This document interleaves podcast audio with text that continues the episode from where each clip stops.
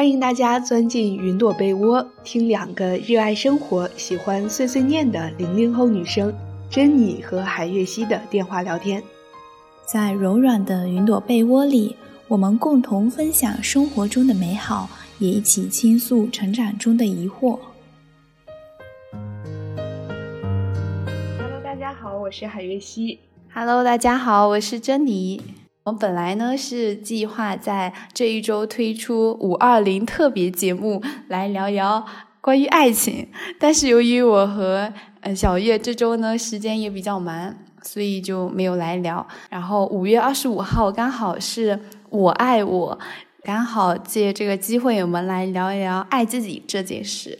那我们先要不来聊一聊什么是爱自己？因为爱自己就这三个字，我们在日常生活中听的算是很多了。我们都在说，呃，我们要爱自己呀，希望你能够爱自己，就好像这句话就变成了一个口号。但是它真正的内涵是什么？好像我们也没有呃深入的进行探索过。我看到一个漫画里，他画的小漫画，然后他说他们都要说爱自己，那到底究竟什么是爱自己呢？他一开始以为是给自己买任何想要的东西，吃任何自己想吃的食物就是爱自己，但是后来呢，他好像觉得这是用错了一种方式，后来才发现爱自己不只是无止境的取悦自己。而是接纳完完整整的自己。感觉大家说到爱自己，都会有一些误区吧？就好像有些人会觉得，你爱自己，那是不是就要放任自己去享受自己呃所有想拥有的东西？或者是爱自己，有些人会觉得说这是一个非常自私的做法，会觉得说那我就爱我自己，我就不去爱别人，就只关注我自己。或者也有些人会觉得爱自己就是一个非常自恋的一个状态。我我们看就是 Know Yourself，他有一篇文章，他就说到了爱自己。然后他提到了二零二二年有一篇文献，他对爱自己的定义就是一种自我支持的状态。这种状态通过支持自己的身体、心理和精神成长的行为而增长。大家爱自己，并不是所就是肤浅上的那种自恋啊、自爱啊、放纵自己和自私，而是我认为是一种。我们看到了自己，然后能够接纳自己，能够原谅自己，还有肯定自己、支持自己的一些状态。我觉得你说的有一点我特别认同，就是你的前提是我们看到了自己，然后我也觉得我们认清自己才是一个爱自己的前提，而不是说在我们还不了解、没有认识到自我的一个状态。对自我有一定的认知的时候，就开始盲目的爱自己。我觉得在爱自己这件事情上呢，有两个字非常重要，也是我在日常生活中进行爱自己这件事情上的呃非常有力的一个注解，就是允许。怎么说呢？就是在我看到我自己的时候，我会发现我自己的一些不完美的地方。但是呢，因为我选择了爱自己，所以我就能够允许自己身上不完美的存在。对，就是接纳自己。而且刚刚的定义，他也提到了说，爱自己是一个自我支持的状态，然后是通过支持自己的身体和心理。我觉得爱自己也是从身体和内心两个角度都应该去善待自己。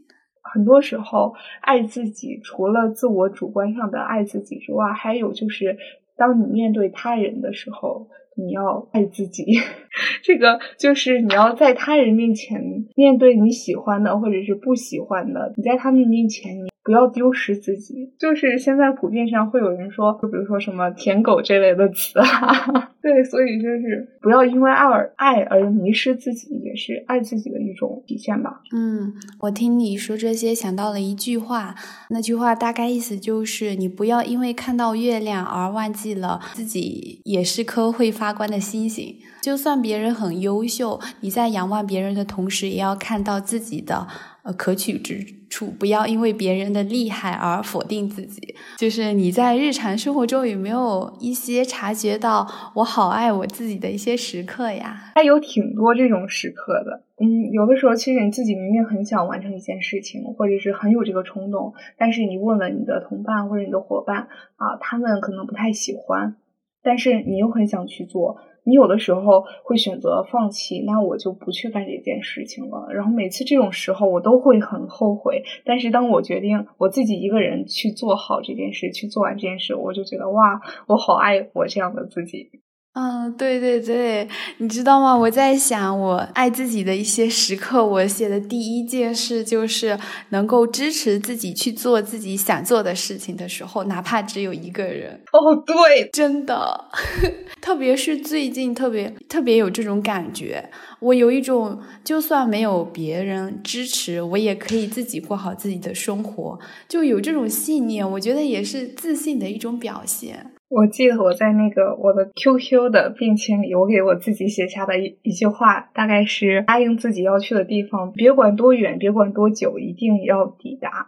我感觉这个支持感就是爱自己的一个非常强烈、强大的一个力量。我第二个写的就是，当我关注到自己的情绪，当我能够照顾自己的情绪的时候，我也觉得是我很爱自己的时候。有时候我真的是觉得自己很累了。当我觉得自己很累的时候，其实有时候我是不允许自己休息的，因为我觉得我今天给自己定的任务还没有完成。我今天想要看五篇论文，但是，哦，我才看了三篇。那但是我现在就是头昏脑胀，往往是这些时候，我就是越看越难受，越看。越看不下去，那这个时候，如果我选择了说，呃，允许自己休息一下，暂暂时的去离开这个座位，去放松一下的时候，我就会觉得非常的轻松。还有一个点，就就是你不会因为更多数人的意见来改变你自己原本的观点或者是态度以及想做的事的时候，还是始终保持着自己这样子的态度或者是看法，然后我就会觉得，哇，我好爱这样子的我自己。我一个小例子就是，我昨天不是去瑜伽社参加活动了，然后是我第一次参加户外瑜伽的这个活动，然后我其实也有点犹豫，因为在外面做瑜伽，然后还是会有点不好意思的。然后我舍友就说。啊，在外面做瑜伽，那岂不是别人都会看到？我就说哪有哪有别人哪哪会看到你呀？有别人不会那么关注你的。我那时候真的不是为了说服我自己，而是我真的是这么觉得。特别是在我们聊了被讨厌的勇气之后，我就觉得。啊，我又不是世界的中心，别人哪会那么多看我？嗯，我舍友就说，要是我的话，我就会看呀。然后我就说，哦，那你看吧，没你还怕让看吗？对，我觉得你做的真的很好，但是你跟我描述的感觉就觉得有点阴阳怪气。但是还好的，这这是很有意意思的对话。我发现我现在就是变坏了，你知道吗？我以前不会这样说话的，我以前就会，哎呀，乖乖的。你要是这么说，我可能就不说了。上次又接触到一个词，它叫自证，就是你不要去向别人证明自己，然后你就要学会一些阴阳怪气的说法。哎，你要是这么想，我也没办法。就是你就是要坚持自己，别人那么想，哎呀，关我什么事啊？你要看就看吧。这个就是我想达到的一种态度，更加希望我我的形象在别人的眼中是一个不太好的形象，就是给他们的是一个更加不好一点的形象，不要对我有什么期待，我就是个摆烂，就是随便的这种的感觉。是的，我就是一个坏人，这样子的标签也挺好的。我觉得我自己以前是一个那种讨好型人格，我就想，哎呀，把事情做到让大家满意，然后。我可能就会有一些标签，比如说我很好说话啊，这是大家都会给我贴的标签，包括现在，可能还会被贴上一些好欺负的标签。但我现在就觉得，为什么我我我真的一点都。不喜欢那种好说话、好欺负的那种标签，我一点都不想。我就现在就是想做一个坏一点的、有自己的个性的人，不好惹的人。对 对，我也要向这个方向看齐一下。所以说，不要去在意别人的眼光和其他人的态度，就做自己。以后你会发现，这样的话真的很爱自己，很快乐，就很自由。我感觉有很多。呃，不开心呀，或者不能做自己的原因，都是因为我们受到了很多外界的评价或者外界的标准。就比如说化妆这件事情，我以前就会觉得，以及我身边的朋友就会告诉我说，出门不化妆对对别人可能是一个不太尊重的一个表现。不化妆就是不能出门啊，就别人会有这样的一些观念，然后我也会受他们的影响。但是现在我就会发现说，不化妆也没事啊。然后我慢慢就跟自己和解了。有时候我就是不想化妆，因为我觉得化妆就是浪费了很多的时间，在一些嗯确实没有必要化妆的场合下。然后在我不化妆，我出门的时候我照镜子。虽然确实没有化妆的时候那么好看，对，但是当我不化妆的时候出门照镜子，也能够呃发自内心的觉得哇，我自己好漂亮。就是我只关注到自己。好看的点，我不不会去刻意去想自己没有被化妆掩盖住的一些呃黑眼圈啊、痘印啊，或者皮肤暗沉啊这些缺点的时候，我就会觉得哇，我自己好漂亮！你看这眼睛多有神啊，就会这样去鼓励自己。我就会觉得哇，我真的好爱自己，我都都会鼓励自己呀。哎呀，所以感觉美它不是有。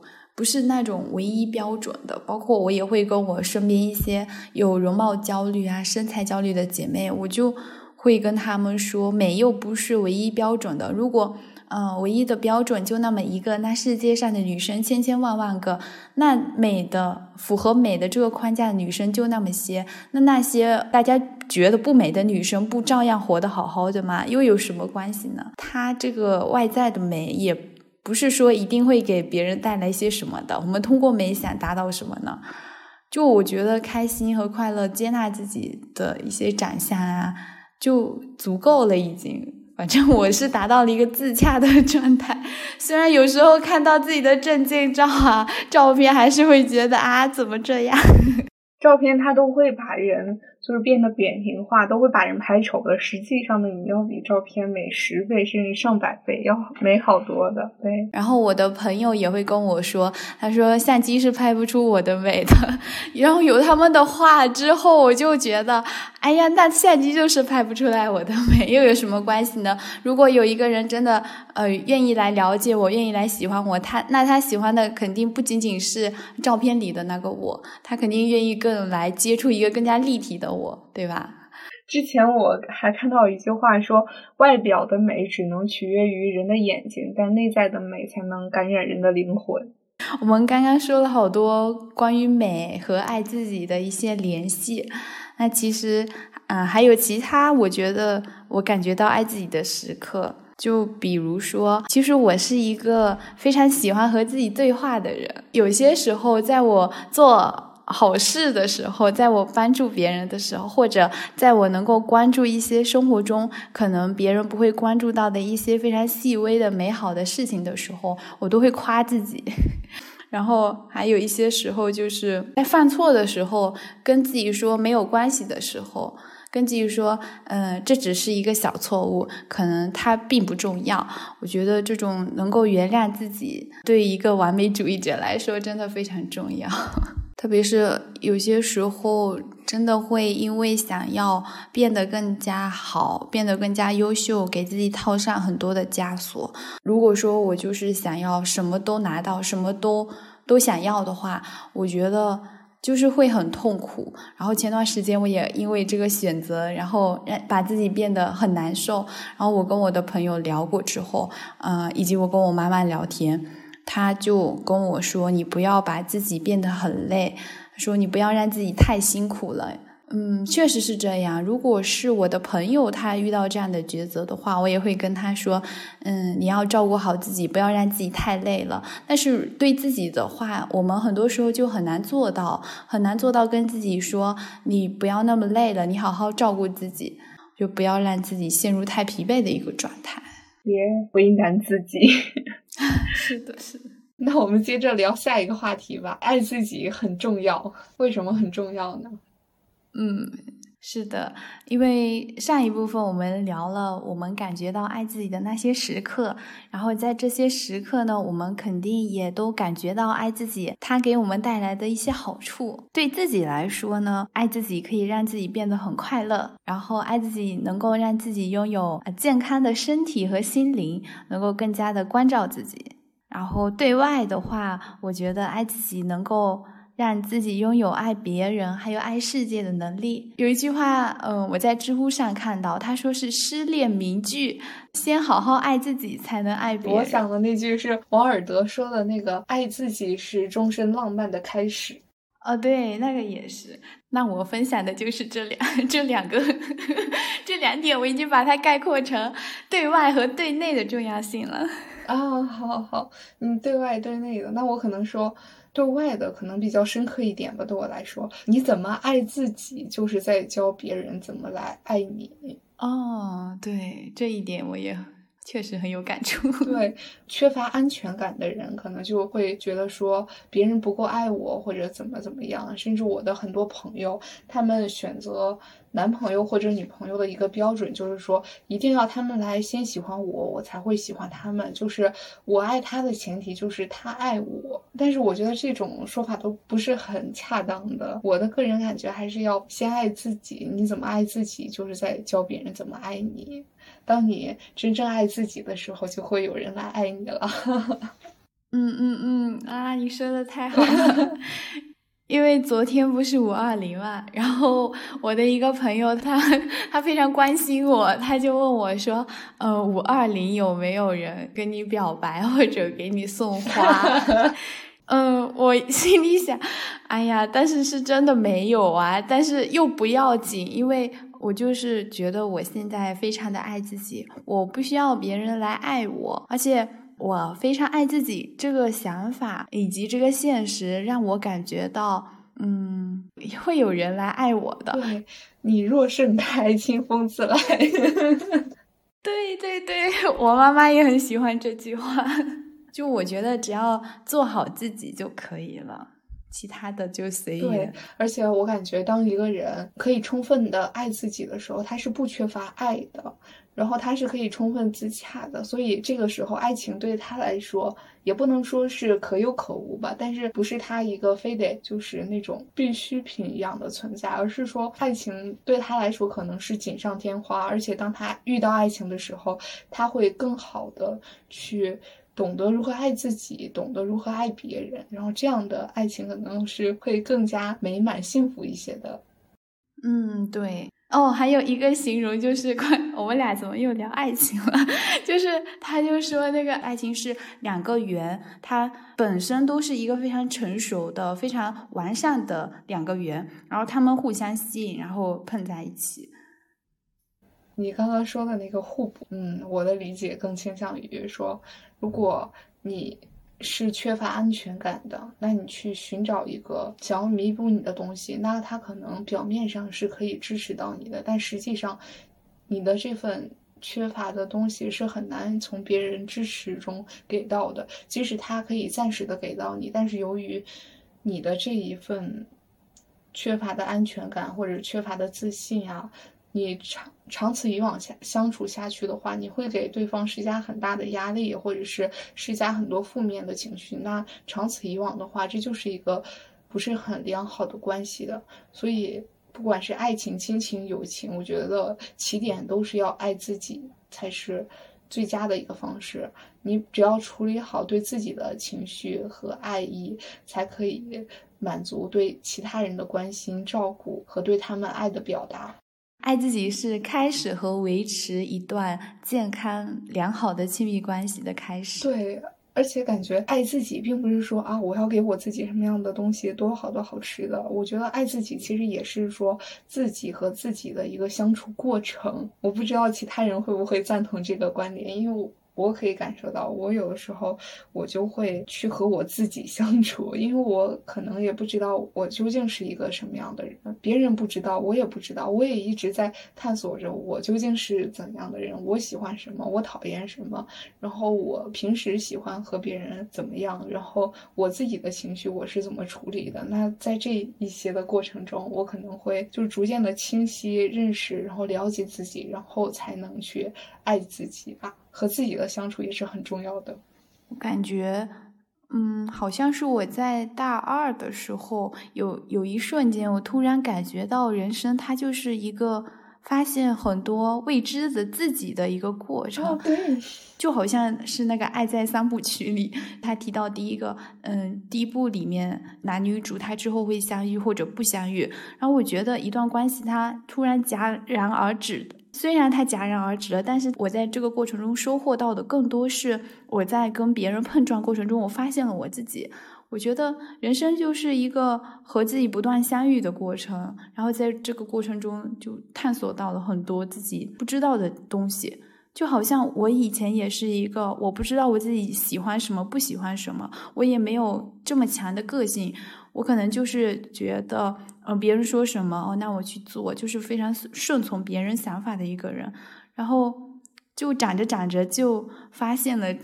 更加真实的自己，然后也能够更加接纳自己。我觉得这才是我。那可能十年后，我可能会有更加不一样的感受，就是很神奇。是的，所以说人也是不断的成长和接纳自己的一个过程。是的。要用成长性的思维去看待。对对，其实如果一直裹步不前的话，是很难爱自己的。就是你连真正的自己都不了解，那你怎么能算真正的爱自己呢？你只是爱一个假想出来的，或者是幻想中的自己。那我们说到爱自己非常的重要，但其实，在现实生活中，爱自己是一个非常难做到的事情。对，很难做到。那我们可以来讨论一下，爱自己到底是有哪些障碍？为什么会这么难呢？嗯，我觉得首先最大的一个原因就是我们刚刚说的一个讨好型人格。嗯，就是想要让自己符合别人的期待，想要让别人开心，或者是想让自己变得没有那么的与众不同吧。因为有时候太与众不同的话，会没有安全感。那除了这个我说的，嗯，我觉得一个不能爱自己的人，他可能是一个没有感受过爱的人。这一点的话，其实，在心理咨询师他们的聊天中都得到了一些验证吧。因为不是所有的爸爸妈妈都会爱孩子。这句话有两个意思，一个是不是所有的爸爸妈妈都爱孩子？因为有些孩子。他生来可能就是不被这个家庭所欢迎的，也可能是不被这个社会所接受的。嗯，然后第二个是不是所有的父母都会爱孩子？因为爱就是一个能力，有些父母就算爱孩子，他但是他们不会正确的爱孩子，比如说是溺爱或者是隐形的爱，他爱他就是 PUA 他，就是这种畸形的爱也是。有些人没有感觉到被爱的这种感受，所以他没有经历过被爱，他就不知道的如何去爱，他不知道如何爱自己，也不知道如何爱别人。对，我听一些播客他们的聊天嘛，有一个姐姐，她就是说她的原生家庭就是她从小就是她爸爸的家长，因为她爸妈很早就离婚了，然后她爸爸。在外面喝酒啊，和朋友聊天到半夜的时候，他才七八岁，他就去照顾喝醉酒的爸爸，然后陪他回，就是陪陪他回家。他可能从小就没有感觉到被父母爱的那种感受，但是他从小就知道怎么去爱别人。但是那种爱，我觉得也是非常呃匮乏的爱，他只是有责任感。然后长大之后，可能就会演绎成讨好型人格。哦，对，不爱自己的一个表现就是他从心理上认同自己是不值得被爱的。那可能很，这是一个很多人不爱自己的一个原因吧。但是我感觉所有人其实都是值得被爱的。是的，他可能没有看到自己的价值吧，或者说，嗯。感觉这是个非常深刻的话题，对，这个真的很深刻。嗯，我觉得如果说到原生家庭的话，确实是可以探讨一下的，因为我们并不是说把所有的错都怪罪在原生家庭，而是我们回到小时候的那个自己去找一下，嗯，自己当初是怎么被对待的，去发现那个原因，这样才能找出呃这个事情它归结到底它的一个呃症状是什么。也能够更好的帮助自己去解决这个问题，就好像前我之前写过的一一个推送，一个跟我妈妈的故事，是我小升初的时候我去考试，然后那场考试呢，我没有考好。考完出来之后，嗯，我就挺难过的。但我跟我妈妈说了，我说那些呃数学题我都不会。其实我很自责，但是我妈妈她就跟我说，嗯。谁让你去补课，你不去补课？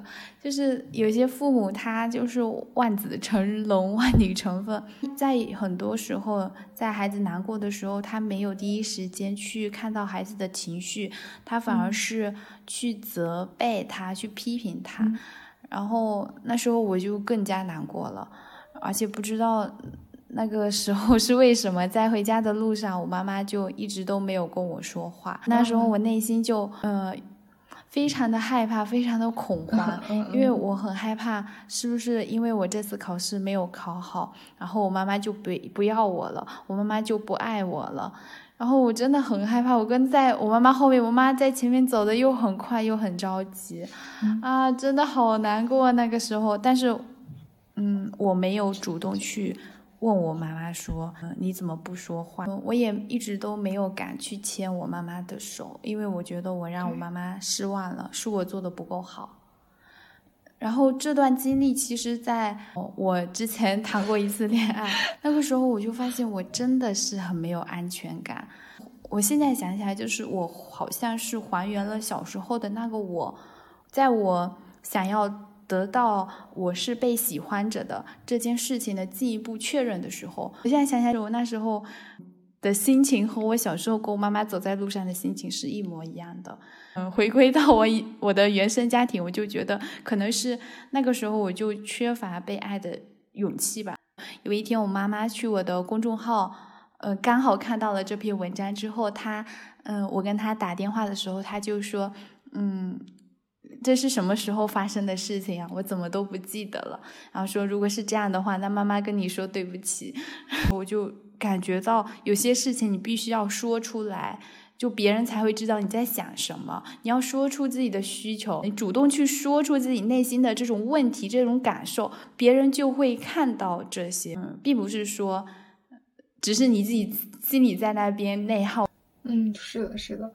而且可能像当时你那个年纪，就是那个时候，妈妈她可能会有其他的问题，她比如说今天工作不顺利啊，或者是她也有一些她心情上的问题，她只不过恰好那天没有太愿意去处理你的心情，然后在你这这边看来就会是一个很沉重的打击，或者是很难过的事情，但是她就是没有在意这件事情，所以就忘记了。对，我就我就感觉到其实并不是。并不是你想的那样，事情不是你想的那样。别人一时间没有回你消息，不是说你惹怒他了，或者你不重要，只是刚好别人有更加重要的事情在忙，或者他刚好没看手机。对对对对对。有什么问题一定要及时说出来，这个其实也是表达自己需求的一个方式，然后也是爱自己的一个小的方法。对，那我们还要再聊一聊爱自己，还有。哪些障碍吗？呃，还有一个就是其他人的评价和社会上的标签。我列了一些，现在我们大家的一些焦虑，其实也是这些社会评价所带来的。比如说是年龄上，什么样的年纪你就该做什么样的事情。比如说二十四岁啊，还该结婚啦，该谈恋爱了。然后三十岁啊，呃，该事业有成了。如果你真的把外界的这些标准内化为对自己的要求的话，那你很容易就陷入到焦虑，因为 很少有人能够把。呃，既漂亮，学习成绩又好，然后又有一段美好的恋情。嗯，我觉得呃，几乎没有人能够做到。哎，对对，能够做到的也都是可以登上人民日报的那种。是的，我们不需要登人民日报，我们好好的活着就行了。对我们当个开心的普通人。是的，是的，对，所以说爱自己的一个很重要的。一个点就是，你要不要去管别人说什么、评价什么、别人怎么做，你就好好的做自己就好了，管他的呢。那我们刚刚聊了这么多，接下来我们再跟大家分享一些如何爱自己的方法吧。嗯嗯。那首先，我想要分享一下我在 Know Yourself 看到的一个，嗯，比较具体而且可行、有逻辑的方法。嗯，这里提到呢，爱自己的第一步是要自我觉察，就也是我之前所提到的看到自己。那在看到了自己之后，还要学会接纳自己。呃，展开来说，就是当你不抵抗自己的一些缺点和情绪，不带批判的客观反思之后，嗯，我们能够做到逐步的实现自我坚定。嗯，也就是我前面所说的，要允许自己的不完美，允许自己犯错。嗯，那爱自己还有一个闭环，就是我觉得也是非常重要的一部分，就是要承担起对自己全部选择和经历的责任。爱自己。对我而言，我觉得是一个人达到成熟之后的一个状态。那一个成熟的人呢，他是一个独立的人，也是一个嗯，能够有勇气和能力承担起自己整个人生的人。嗯，所以嗯，承担起自己的责任，做自己的第一负责人是很重要的。也分享完这个比较 干货的知识之后，嗯，我们可以来聊聊我们日常生活中有没有哪些爱自己的一些小 tips、小方法可以跟大家分享一下。好，嗯，我先来分享一下吧。我觉得首先对我来讲比较有用的一个方法就是要独处。虽然我是一个很 E 的人，也不是也没有很 E，我是一个 E 人，就是比较。嗯，在他人的就是在和他人的交往中，可能会获得比较多的能量的这种人格的人，但是我会基本上我会每天给我自己留一个。独处的一个时间，就比如说我可能有的时候会自己去散步，或者晚上的时候我饿了，我会自己出去买一些东西，我会故意的留一些这样的时间给我自己，然后自己消化一下，就是体验一下自己的心情啊，然后想想自己的烦恼事，如果觉得不开心，可以听一下歌，或者是买根冰棍儿，我觉得都。都可以，对我来说就已经很开心了。在独处的过程中，我觉得可以让我们认清自己，然后和自己相处，就是可以平坦的去接受自己，而不是去听外界的声音，就只有自己的声音，问问自己的内心这样子。然后第二个比较有效的方法就是我之前。看过一本小杂书，上面写的说，他倒不是说爱自己的方法，但是我觉得他这个方法很适合在爱自己的身上。就是他说，嗯，你可以做一些事情，就写下你很喜欢的一百个事物，然后我觉得很有意思啊。你可以找一个小本子，就专门写下自己喜欢的。以及自己不喜欢的，然后喜欢的，你想想，比如说彩虹啊，比如说云朵呀，比如说蒲公英啊，或者是自己喜欢的好吃的，你把它写到本子上，你看到它就会觉得很开心。当你知道你自己喜欢什么，然后你可以为它专注的时候，我觉得你会感觉到爱自己的力量的，你会爱这个世界，爱自己。然后还有第三点就是。爱自己的一个体现，就是要远离自己讨厌的人或者是事，尤其是远离自己讨厌的人。我觉得这个是一个避免内耗的一个非常重要的一个方式。因为我看到好多人长大了之后，他不得不面对一些自己不喜欢的人，但是他们却可以做到笑脸相迎啊，或者是怎么怎么样，就是有会有一些。表面朋友，但是我建议大家不要有这种表面朋友。你要是讨厌他，你就跟跟他摆那么有一点点臭脸的感觉，你就远离他，你就刻意的让他知道我不喜欢你，你不要来招惹我就好了。你当你远离到你这些你不喜欢的人的时候，我觉得自己是一个很舒心、很明朗的一个状态，你就会真的爱上自己啊。然后我分享的大概就这些了。嗯。我觉得也是我在生活中经常会做的事情。那我就呃不说重复的话了，我来说一说 补充的。嗯，就好像是呃可以具体来聊一聊吧，就是比如独处这件事情。哦，我其实我也会，我我是一定要在生活中留出自己时间的人。如果有一段时间我觉得自己不够开心了，我就觉不用觉得，肯定是因为我给自己留的时间不够了。嗯，我独处的时候我会干嘛呢？嗯，第一个就是我会听歌。然后听自己喜欢的歌，不管是什么歌。我第二个就是冥想，然后这个的话也是前面提到了，看到自己第一步觉察非常重要的一个方法吧。推荐大家可以去嗯下载一些冥想猫 A P P，或者是网易云音乐，它也有一个就是冥想空间，然后这个空间里它有特别多非常好听的。白噪音，以及还有帮助你冥想的一些声音，就是它会一步步去引导你达到，呃，让你看到自己、发现自己的一些情绪的这种，嗯，声音吧。然后它也是能够帮助你更好的能够察觉到自己的一个方法。然后还有一个看，就是写日记，比如说是写感恩日记，写下三件你觉得今天发生的比较好的事情。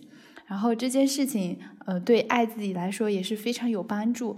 它能够让你感觉到自己是被爱的。有一句话他说的特别好，就是你越是感恩，你得到的东西就越多。可以去感恩一朵花，感恩一朵云，感恩身边的嗯朋友，感恩自己呼吸的空气。嗯，就是你觉得生活中一些呃理所当然的事情，它都是呃非常值得感谢的。这个时候就会觉得。啊，这个世界对我真好啊！我拥有这样的一个世界，对，这是对第一点补独处的一个补充。你刚刚说的就让我想起了我爸妈小时候对我的一个教育吧。小的时候，他们就会给我看一些一些老师他们讲课的一种光碟呀，然后那个老师他就讲到说。你要每天多看一些，就是别人的优点和闪光点，你要去发现这个。每天晚上睡前呢，你就想想啊，你今天碰到了这个人，他有什么优点啊？在我之后的十几年的成长之中吧，我就会都去看别人的优点和闪光点的，然后我就过得非常快乐。我觉得大家都是我的好朋友。但是直到后来，其实长大了，和同别人的聊天之中，你就会发现哈，原来你把他们当做好朋友，他们可能没有这样认为。其实对我有一点打击的。然后有一段时间其实过得不是很快乐，包括上大学的时候，你就会就没有小时候那么单纯了。但是我就觉得是我个人的问题。如果我还是像以前那种态度，是只去看别人的优点或者闪光点，那我就不会像刚刚我说的要远离讨厌的人，那可能就没有什么讨厌的人了。大家和你过得都挺开心的，然后就很开心。当你看到别人的闪光点的时候，其实你也是在宽恕自己或是原谅自己吧。你看似是在发现别人，其实也是在发现自己。看别人优点和闪光点，这是一种习惯。当你以这样的眼光去看别人的时候，然后你回到自身也会以这样的态度去面对自己。那我觉得说，呃，发现别人的一些闪光点，然后这个说法其实是有点建立在那句话“人之初，性本善”的这个观点。你相信所有人生来就是善良的，就是有时候就是那个同理心，它是表现在你愿意去相信你的敌人也是，也不是故意的，他也是善良的。就是我生活中我很少去讨厌一个人，说实话，这也是有时候别人我我我的有些同学他们能评论我，好像你怎么跟那么多人都玩到一起去？其实我也觉得好像也没有必要去那么讨厌一个人，就算他很装又怎样？他确实很厉害，就我我我真的会我真的会这样，但我不敢说，我怕我说了到时候被。被我的好朋友们打。我们再拉回我们的话题。嗯嗯，然后第一个就是，嗯，我说爱自己的一个小的方法，就是从你说的独处这个延展出来的具体的一些事情。然后第二个，我觉得就是不要 PUA 自己，然后有时候可以适当的降低对自己的要求。这一点就是对于一些呃对自己有很高期待以及完美主义者来说是很重要的。在很多时候，嗯，你在爬一座山的时候，你是一定要就是一定要强迫自己到达那个山顶，但是在路上你也可以允许自己停下来休息一会儿，因为呃，爬山这个事情它可能是一个长期的过程，就好像你这辈子想要成功，也是一个不是一天能够到达的过程，叫什么什么不积跬步，无以至千里。这个事情是一个长期主义，你不要强求自己一天，嗯，就把这件事情做好。有的时候呢，我们适当的允许自己休息一下，然后不要太 PUA 自己，可以关注一下自己的情绪，跟自己对话，就是我自己经常会做的一件事情。当你觉得很累的时候，你可以问自己，呃，你是不是累了？那你是不是要休息一下？就像是我之前提到过的，我其实有一种自我养育的那种那种意识在。嗯，我之前在网上也看到，你可以把自己当成自己的宠物。你就在想，如果是你的狗狗，它累了，它饿了，那你是不是要呃让它好好休息一下？是不是要给它好买好吃的？你怎么对待别人，那你就怎么对待自己。有些时候就是把自己看得太淡了。然后才会出现对别人比对自己好，然后忘记了自己这件事情。然后还有一个是你刚刚是不是说要离开不好的人和事情？然后这件事情就让我想起了一件事，就是我们要学会拒绝，因为人与人之间都是要有一个边界感。你不要去期待别人为你做多么好的事情，也不要。给自己太大的压力，一定要做一个老好人去帮助别人。就我今天在听一个姐姐分享她职场的经验的时候，她就提到了说，在职场中一定要学会拒绝，就是要撕掉那些别人给你贴的标签。然后树立自己的一个原则，这是非常重要的。不要去迎合别人的一些需求，去做一些你不想要做的事情，或者对你来说是有负担的事事情。但是这个学会拒绝也是有一定的方法的。然后那个姐姐她就说到了要明确拒绝的意向。就说真的不可以呢？我确实是有事情，说到自己确实是有一些痛点，然后再给他一个方案，说，嗯，比如有人找你帮忙做一个做一个方案，然后你刚好自己的作业很多，很着急，那你就可以跟他建议说，那你可不可以就问一下其他人行不行？这也是一个小的方法。学会拒绝是一个很难的课题。我们说到这些爱自己的一些方法呢，其实都是可能是需要一些时间啊，或者一些成本需要做的事情。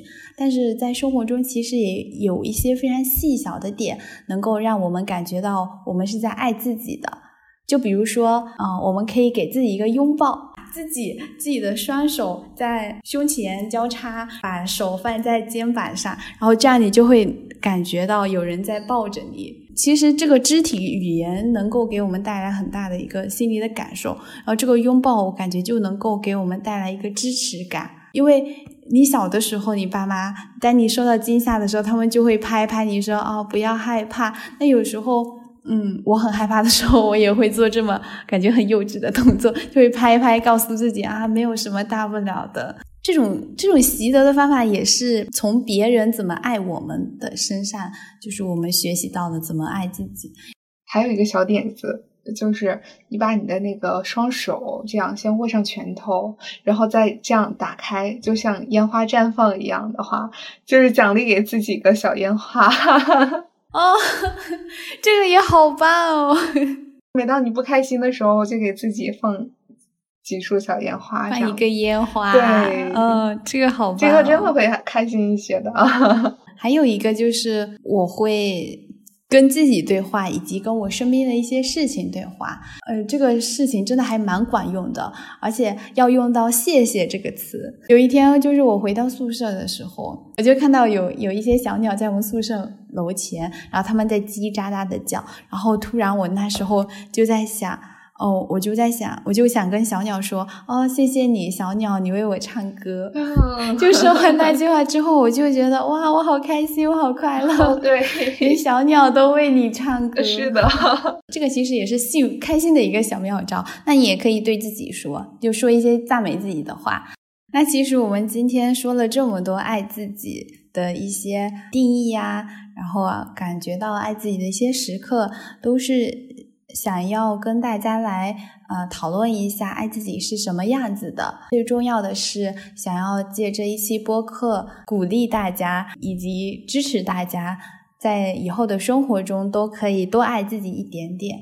然后在自己觉得悲伤、在自己觉得无力的时候，一定要允许自己停下来。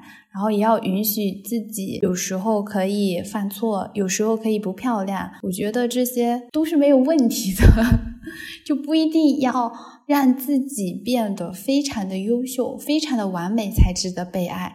每一个不完美的人，每一个真实的自己都值得被爱。我想用之前我们看到一个叫好像是鼹鼠、狐狸和马，还是哪一个？呃，电影还是动画中有一句话，然后我找到的，就是他说，有的时候其实你的脑子会欺骗你，它会让你觉得自己不够好，一切都渺无希望。但是当你学会了这个，学会了爱自己，你就知道你是被爱着的，是重要的，你给这个世界上带来了独一无二的东西。所以希望你耐心一点。那这一期就到这里吧，要不好就到这里了。如果大家对我们的播客感兴趣的话，可以继续关注和支持我们。然后我昨天也看到了小宇宙的推送，说我们订阅的人数已经达到了三十个啊，好开心！鼓掌！谢谢关注我们的每一个听众朋友们。然后希望你们都能够爱自己，然后拥有美好的生活。那这期的节目就到这里啦，拜拜，拜拜，下期节目再见，下期再见。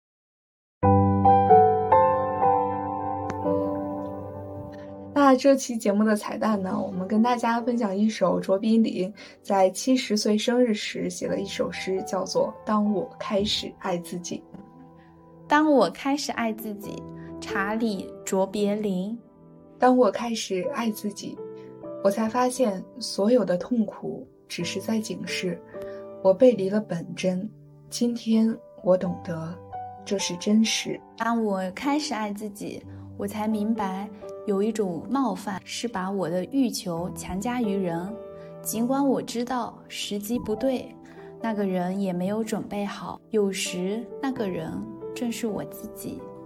今天我懂得，这是尊重。当我开始爱自己，我不再渴求过另一种人生。我看到身边每一件事都是在邀请我成长。今天我懂得，这是成熟。当我开始爱自己，我才发现，我一直都处在正确的时间和正确的地点，发生的一切都恰如其分。由此，我归于平静。今天我懂得，这是自信。当我开始爱自己，我便不再牺牲我的时间，不再去勾画宏伟的明天。此刻，我只想做有趣和快乐的事，只做真正热爱、由衷喜欢之事，以我的方式，以我的节奏。今天我懂得，这是单纯。当我开始爱自己，我让自己远离了一切不健康的事物、人、事情和环境，还有一切令我堕落、令我远离自我的东西。以前我认为这种态度是健康的自私，今天我懂得我是自爱。当我开始爱自己，我不再奢望一直正确，不再企图不错失时间。今天我懂得，这是谦逊。当我开始爱自己，我不再缅怀过去，也不再忧虑未来，我只活在当下，进入正在发生的一切事物之中。我充分的活在每一日，如此日复一日，而我懂得，这就是完美。当我开始爱自己，我才明白。头脑会让我混乱而病态，然而当头脑与心相连，它就成了可信赖的伙伴。今天我称这份组合为心之智慧。我们不必害怕自己与他人的任何分歧、矛盾和问题，即使星球也会撞击到一起，新世界就此而生。今天我懂得，这就是生命。